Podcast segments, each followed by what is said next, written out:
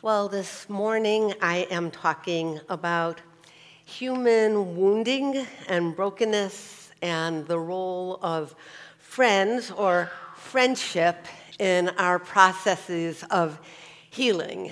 And I'm looking at one particular story in the Bible and one particular thread in my life, and it gets a little bit personal. So, about a year and a half ago, I spoke about my experience growing up Jewish in a Jewish community with all kinds of embedded anti Semitism. I talked about how difficult it was for me to talk about um, those kinds of experiences I had as a child, and particularly to talk about the Holocaust. Um, so, for example, over the last probably 40 to 50 years, a number of Holocaust museums have um, sprouted up in our country, including one in the city that I grew up in, and I've never been to any. Um, and I'm going to talk a little bit more about that this morning, or at least the impact of it on me. So, I read an article recently, and it was by a man who was describing his experience. So, his father, he learned when he was a kid, was a Holocaust survivor. And his father was a child when he had been um, in the Holocaust. And um, uh, the uh, person, the man is describing how, as a kid, when he learns his dad was a Holocaust survivor, he's constantly saying to him, Dad, can you tell me about it? Can you share some of what your experience was like. And dad, while being present to him as a dad, couldn't talk to uh, him about it. And so as the kid grew up, um, he said, the man said, I read tons of books, I watched movies, but I, um, my dad never uh, would talk about it. And at some point, when his dad was in his 50s, um, so, probably like 50 years out from his experience, which is kind of typical, he decided he was ready to talk about it, and he consented to giving an interview. And uh, so the man is, or the dad is in the living room talking to a reporter. It's like a four hour interview. The son, so the man who's talking about it, is upstairs with his wife and now toddler um, in the bedroom, kind of giving dad space to, to um, have the interview. At some point, the man gets curious enough, so he opens the door to the bedroom and he just hears two minutes worth of his dad talking. And he hears this I said to my mother, I want to go back to my chow. I said to her, I want to live. I don't want to die. My mother had tears in her eyes. She called my sister.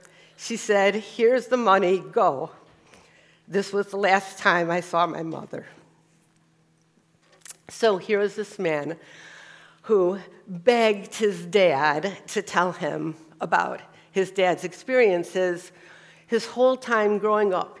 He read tons of uh, books, watched movies about the Holocaust, and he finally hears these two minutes um, from his dad, and it would take him then another 22 years to have another conversation with his dad, another 22 years before he would listen um, to that interview, the four hour interview. And those 22 years later, when they finally did talk about it, when dad had the capacity to deal with it, um, they talked and they cried and they wrote a book together. Okay, got through that part. I very much understand this phenomenon. I understand it theoretically and I understand it personally that whatever our wounding is, whatever you and I have sustained to this date, it helps and it heals to talk about it.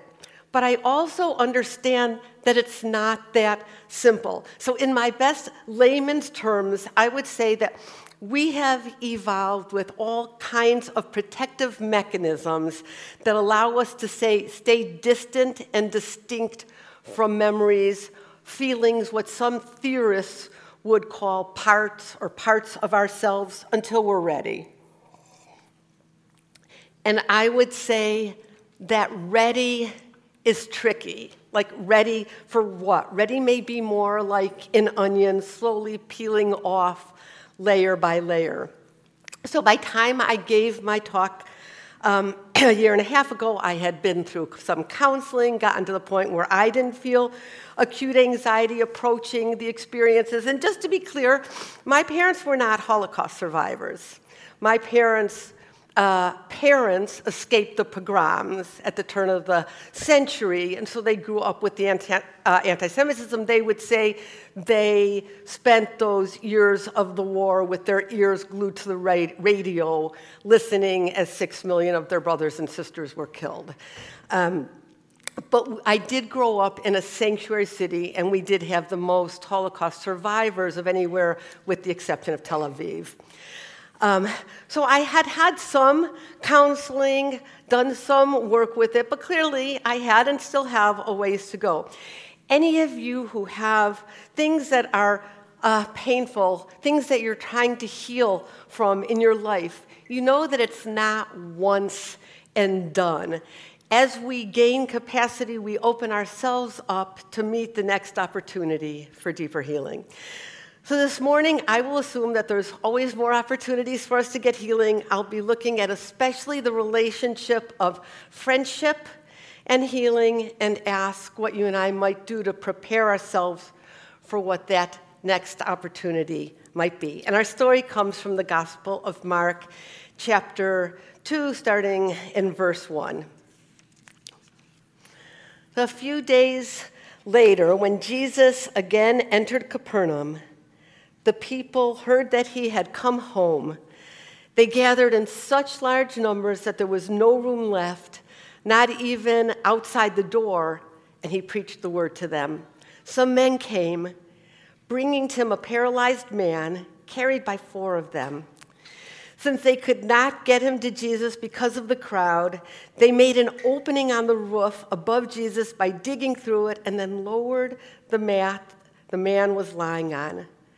When Jesus saw their faith, he said to the paralyzed man, Son, your sins are forgiven. Now, the teachers of the law were sitting there thinking to themselves, Why does this fellow talk like that? He's blaspheming. Who can uh, forgive sin but God alone? Immediately, Jesus knew in his spirit that this was what they were thinking in their hearts, and he said to them, Why are you thinking these things? Which is easier, to say to this paralyzed man, Your sins are forgiven, or to say, Get up, take your mat, and walk?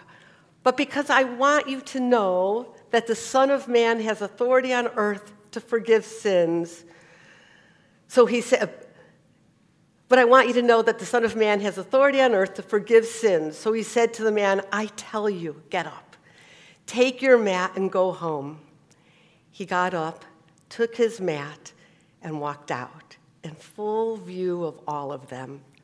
This amazed everyone, and they praised God, saying, We have never seen anything like this.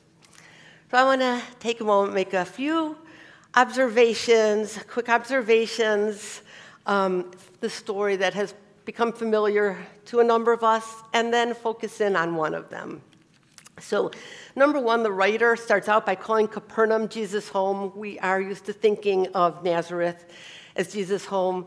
Um, this is Capernaum is becomes Jesus' home base after he's driven out of Nazareth, and you can read about that um, in Luke chapter four. Um, number two, Jesus by now is obviously a phenomenon. I've been around the religious landscape for a while now, and you don't get a not even standing room only turnout, right? Not even standing room in the house, not even standing room around the house, um, unless everybody from near and far is showing up, and this is something you don't want to miss. Number three, the religious leaders are there seemingly uh, t- as a way, looking for a way to trap Jesus. Number four, it would be meaningful, right, for four friends to carry another adult on a mat, climb up on top of a roof, dismantle enough of a roof of a home not belonging to any of them, get your friend safely down. Like, this is a bold move. Number five, Jesus forgives the man's sin, which I don't think means that the sin is responsible for his physical condition, but might be a first century way of saying, friend, there is nothing between you and God, which we might see as a lovely blessing, and a first century religious leader might see as Jesus claiming to have authority that God alone has, which is very good news if you're trying to trap Jesus. And finally, six, Jesus senses what the leaders are thinking and says essentially, okay, if this is upsetting you, I can just heal him. And he does. So, lots to ponder in this story. And it's a wonderful story. But I want to talk about point number four. I'm interested in the relationship of the five men, four who are carrying, one who's on the mat.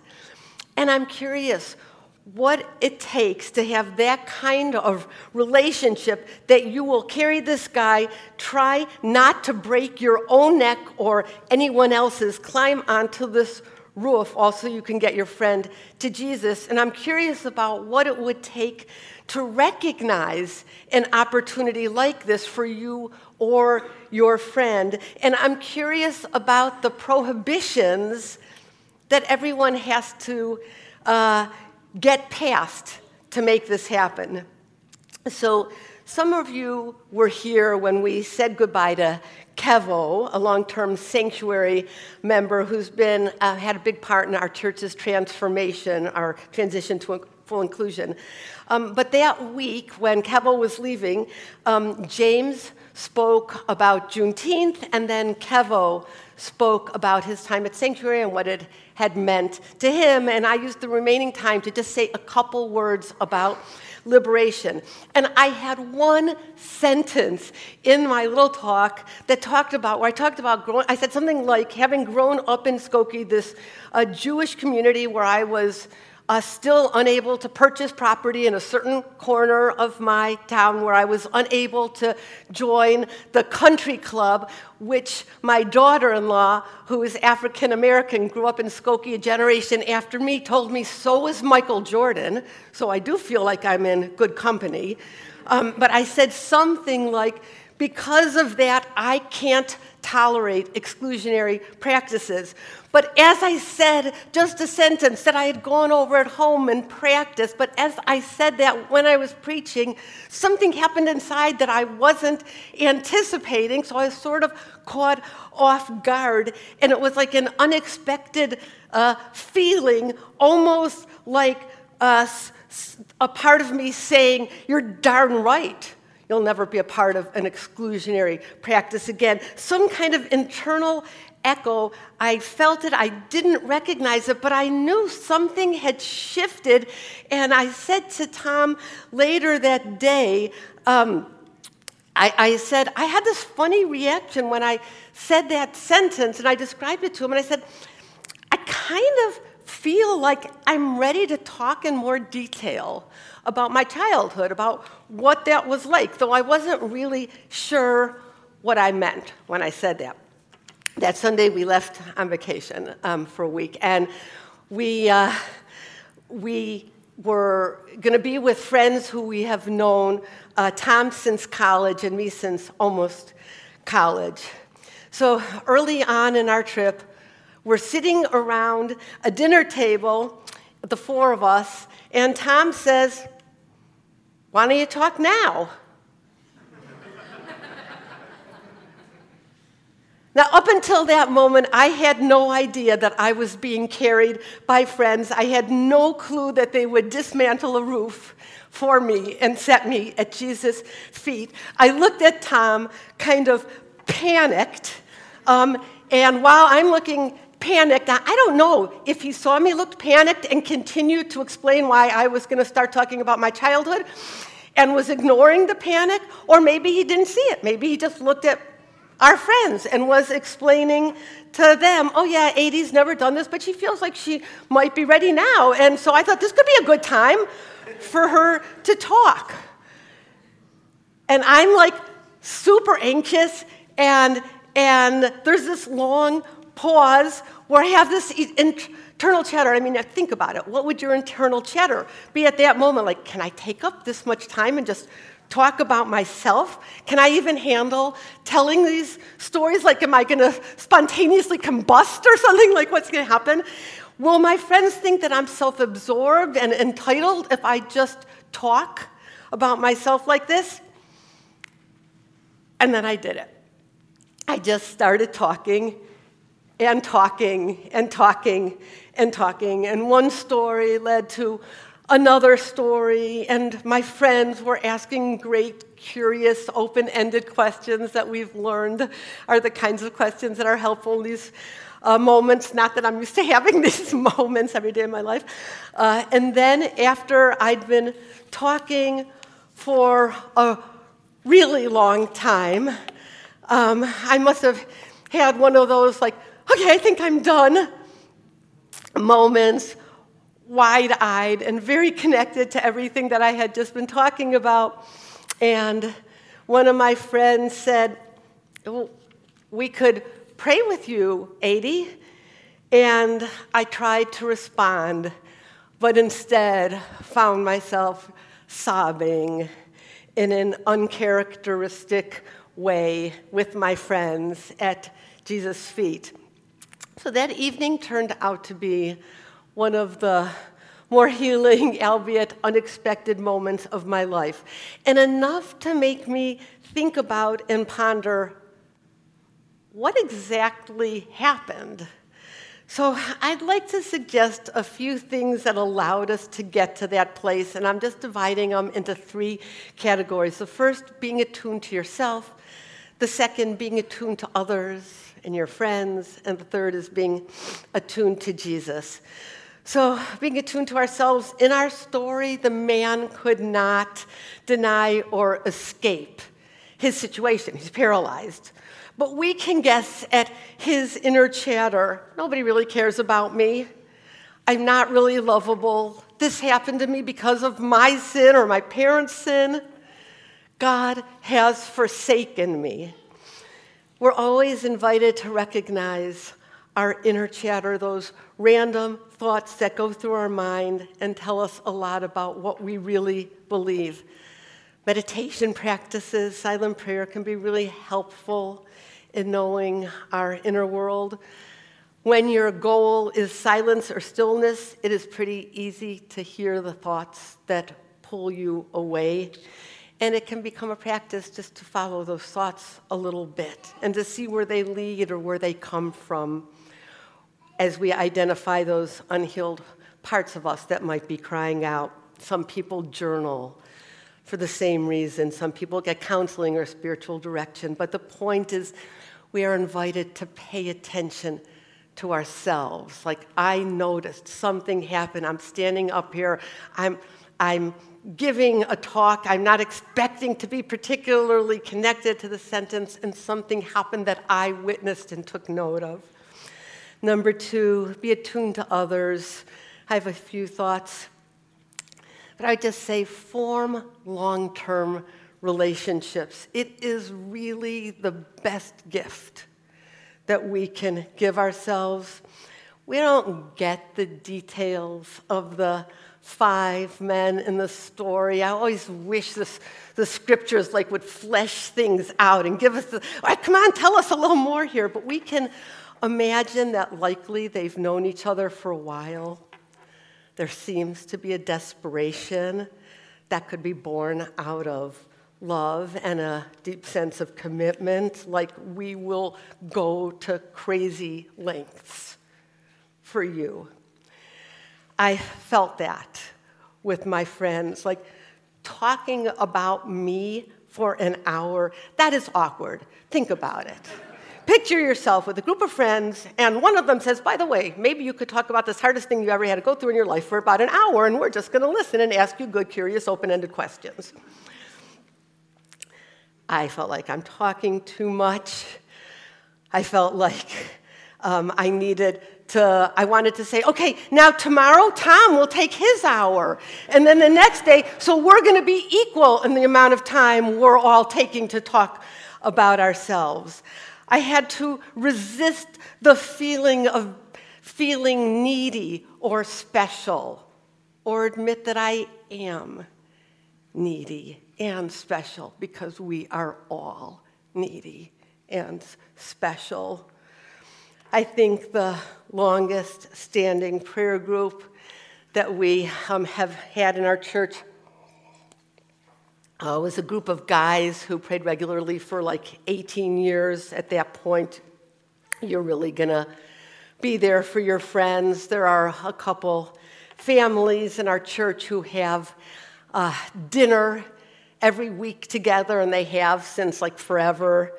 Um, there is no right way of doing this, and we're all different. But we want people in our lives who love us desperately and boldly. We want people in our lives who we feel like, I would do anything for you. Like I'll plug prayer groups for just a moment and say if you're interested in joining with a small group of people who share and pray regularly for each other, talk to um, any of the staff and we'll help try to put something like that together. It can be a, a life changer.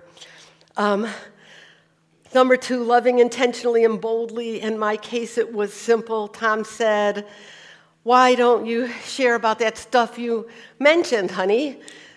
But it was a bold move on Tom's part. It was both saying to me implicitly, Come on, you can do it. This will be good for you which sometimes works. Any of you who are partnered know sometimes your partner can get away with that, and sometimes not. So it's risky. And it was presuming on our friends. I wish we got the details again about the stories with the five men. I wish we knew if people tried to stop the men when they started climbing on the roof. Were there rule keepers in the crowd who were yelling at them, You should have gotten here early if you're that desperate? Was there a near miss where they almost dropped the guy and everybody shudders? What we know is that Jesus welcomes everyone. Let the little children come to me and don't hold them back because theirs is the kingdom of God. There is no harsh rebuke as the man is lowered. Jesus sees their desperation, recognizes their faith, and blesses them. We don't know what the friends wanted or what the man wanted. We are assuming healing, but maybe they all believed that the man was suffering because of sin and forgiveness was what they were looking for. Or maybe they were holding their breath, waiting for every good and perfect thing from above for their friend. Whatever it was, Jesus met them with kindness. Be attuned to your friends. Honestly, I still get anxious reading stories, fiction or not, about the Holocaust. I will plug a new book that's just been translated from French called The Postcard, which I just read, and is absolutely amazing story of a French woman whose grandparents and great grandparents were lost to the Holocaust, who my lovely daughter Cassie uh, told me to read, and was really one of the best things I've um, ever read. Um, but I still get anxious, um, even though it's nothing like it used to be because I'm up here saying all this. Um, but I was anxious as I was sharing some of my craziness of growing up in what was both a sanctuary city and a city embedded with anti Semitism. But my friends were completely attuned to me. They responded to me with empathy as I shared. They cried as I cried. I could tell they wanted to, you know, they weren't like looking at their. She's been talking for about 25 minutes here. You know, I could tell that they were with me. And of course, number five, the gift of Jesus. You know, we got to the end of my sharing. It's kind of fun to talk about yourself for an hour. And uh, my friend Maria said, Adey, would it be okay if we prayed for you? Now, this was not such a bold ask on Maria's part. We've known each other for about 40 years and have prayed together during most of those four decades. As I said, I didn't have the chance to say yes or no because from some very deep place inside where my four year old self and my six year old self and my eight year old self still live, I just started sobbing. It was the kind of sobbing that you never do in public on purpose, um, especially not with your husband and couple sitting right next to you and across the table from you. The kind of sobbing that makes everybody scatter and look for Kleenex. I don't know how long I sobbed or how deep I cried. I don't know all that was healed in that moment. But I do know what it's like to be stuck in some way, to not exactly have a way forward to have someone I love recognize that and see an opportunity and to get our friends to put me on a mat and to climb on top of a completely non sturdy roof and slowly and carefully lower me to Jesus' feet. Uh, I don't know what all of you carry inside, but if we are honest, we all carry something, some things. Our story invites us to cultivate those deep relationships that when the opportunities arise, we're there for each other. Amen.